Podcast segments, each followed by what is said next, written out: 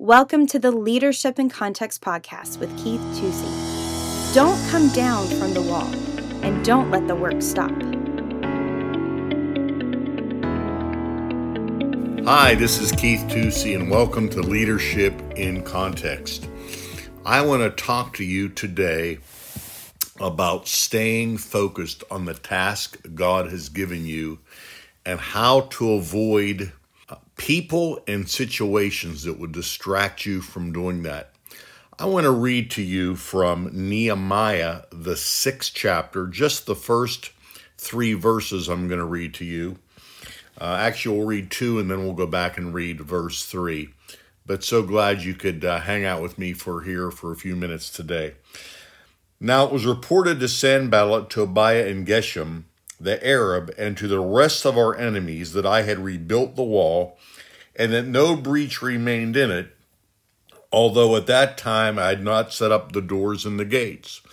Then Sanballat and Geshem sent a message to me saying, "Come, let us meet together in Shepharim in the plain of Ono," but they were planning to harm me. Now, sometimes we know there are things and people that will harm us. Now here he says that even is their motive. So whether it's their motive or not their motive, or it is the motive or the situation where there is planned harm, it is not even the point I want to make here.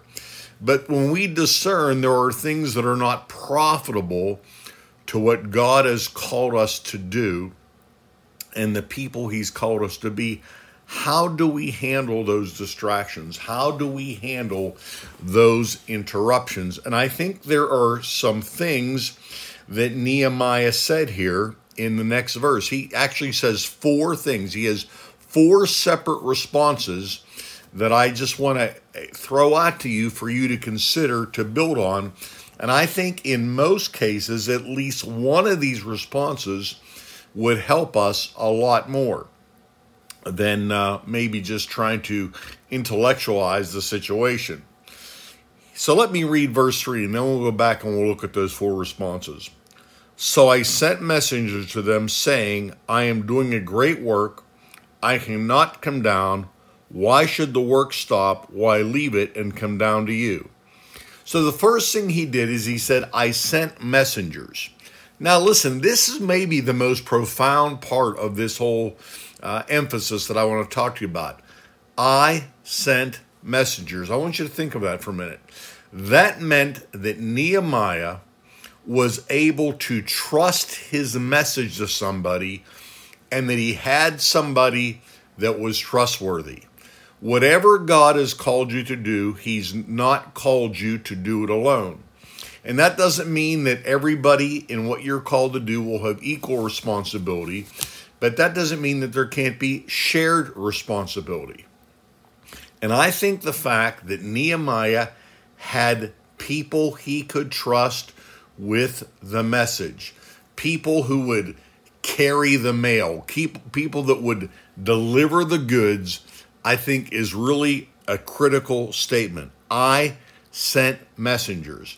So he trusted somebody to handle the situation. In other words, he didn't have to stop what he was doing, that there was a clear vision for what they were doing and why they were doing it and even how they were doing it for that matter. And he empowered them. He sent them as if they were himself. Do you have anybody like that? Again, it's not a matter of gifting. I think it's a matter of trust and of stewardship, to give that person the authority to deliver the message and for that person to deliver it in such a way that it has that authority. You know, I always say this, that the way to tell if a person is under authority is not if they'll listen to you, it's if they'll listen to your delegated representative.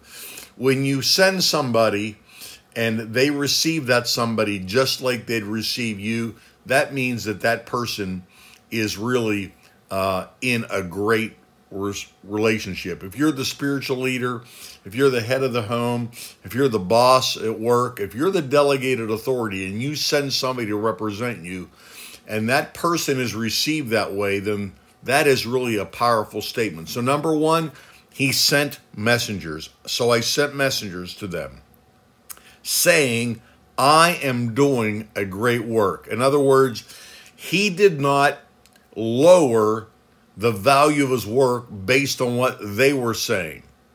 There was a high expectation within himself. I am doing a great work. You know what? When you know you're doing a great work, it's a lot easier to ask people to help you and to stand with you. People who don't ask people to help them and stand with them, I wonder if they really value the work they're doing. I am doing a great work. What I'm doing is greater than what you're proposing. Now listen, this is one of the traps of any leadership situation. I think a good leader knows how to respond to an opportunity, but also a good leader is not drawn away by something that masquerades as an opportunity. If you're doing the best thing you can do with your time, ask yourself that question. If you're already doing the best thing you can do with your time and with your talent, why would you stop doing that to go do something else? I see this happen in church life all the time. You know, the tyranny, the urgent, the chaotic, the crisis management, whatever terminology you would put on it, I am doing a great work. I am studying, I am praying, I am hearing from God. This is the most important thing I do. I'm not going to get distracted by something else that pops his head up and misdirect me. I am doing a great work. Are you doing a great work? If you are, stay on the wall. Then he says here, I cannot come down. Not I won't come down. I cannot come down. This is very strong. I cannot, what I am doing is so important. I cannot come down. I am not going to be distracted. I have worked myself into a place that I am being very efficient and very effective of what I'm doing right now. You know, there is such a thing as synergy when you work. And sometimes you're in a groove, you're in a place. I just picture Nehemiah up on that wall. He's working. He's got a sword in one hand. He's got a brick in another hand. He's directing people. He's leading. He's being the architect. He's being the motivator. He's got a word from God. He's a man on a mission. He said, look, I can't come down from here. It took me a lot of effort to get up here. And you know, when you start and you stop and you start and stop, you burn up a lot of energy, okay? You know, I'm a car guy, and in the car world, they talk about, well, how many miles are on it? And, you know, miles are, you know, that's one indicator. But then they have this other phrase, highway miles. Well, what's a highway mile? A highway mile is when that car is not starting and stopping, because that's what wears. You get that car out there just running 50, 60, 70 mile an hour, and it's not pulling hills. It's not starting. It's not stopping.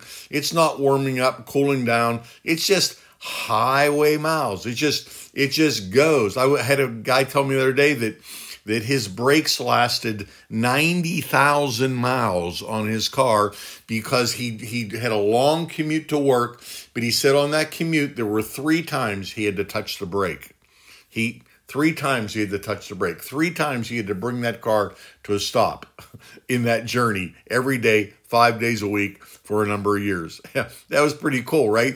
That will cause things a loss. So, you know, God wants us to have some highway miles on us where we get heated up and we get functioning and, you know, we're just not slowing down. We're not pulling over. I cannot come down. I'm in a groove right now and I'm on a roll. I'm not coming down. I got a messenger. You're going to have to deal with him. Okay? And I'm doing something great. And then the fourth things he said is, why should the work stop? In other words, Nehemiah discerned that no matter what the argument was, that for him to do this other meeting, the work was going to have to stop. You know, sometimes you've got to give the devil an appointment. When there are crises, interruptions, and things happening, you're going to say, you know what, that's going to fit into my schedule. I'm done at 5 o'clock. I'll see you at 5 o'clock. I'm going to deal with that thing at 5 o'clock, so to speak. I'm not going to deal with it right now, because why should it stop? Because that's what's going to happen. I'm going to get distracted. I'm going to climb up and down the ladder. I'm going to take my tool belt off. I got people up here that are ready to work, and we are motivated right now, and they need my direction. Why should the work stop? And I've seen good leaders get distracted by both negative things and even by other, chasing opportunities that weren't really opportunities. Why should the work stop? 4 things he said. I sent a messenger to them. I am doing a great work. I cannot come down. Why should the work stop? And then it says, by the way, the next verse, and they sent messengers to me 4 times in this manner, and I answered them the same way. His answer was the same. Your convictions will be tested. Your abilities will be tested. Your focus will be tested. Your commitment will be tested. And sometimes you just have to say the same thing. You have to say yes and no, 2 very powerful words. And you've got to say yes to the right things and no to the wrong things. These guys wanted them to negotiate about what they were doing, but Nehemiah understood their goal was to stop the work. Don't let the work stop.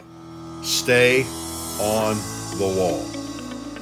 Hey, I just love being with you for these times together, and if you think this is a blessing to you, maybe you could send it out to somebody, use some of your social media outlets and your friends list and email it to somebody or put it on your Facebook or whatever. But if it's life to you, share it with somebody so we can spread the word about being leaders in context. This is Keith Tusey. Thanks for spending this time with me. Today, Keith had a discussion on staying focused and avoiding distractions. A good leader knows how to respond to an opportunity. A good leader is also not drawn away by something that masquerades as an opportunity. How do we do this? Send a messenger. Realize you are doing a great work. Refuse to be distracted, and don't stop the workflow.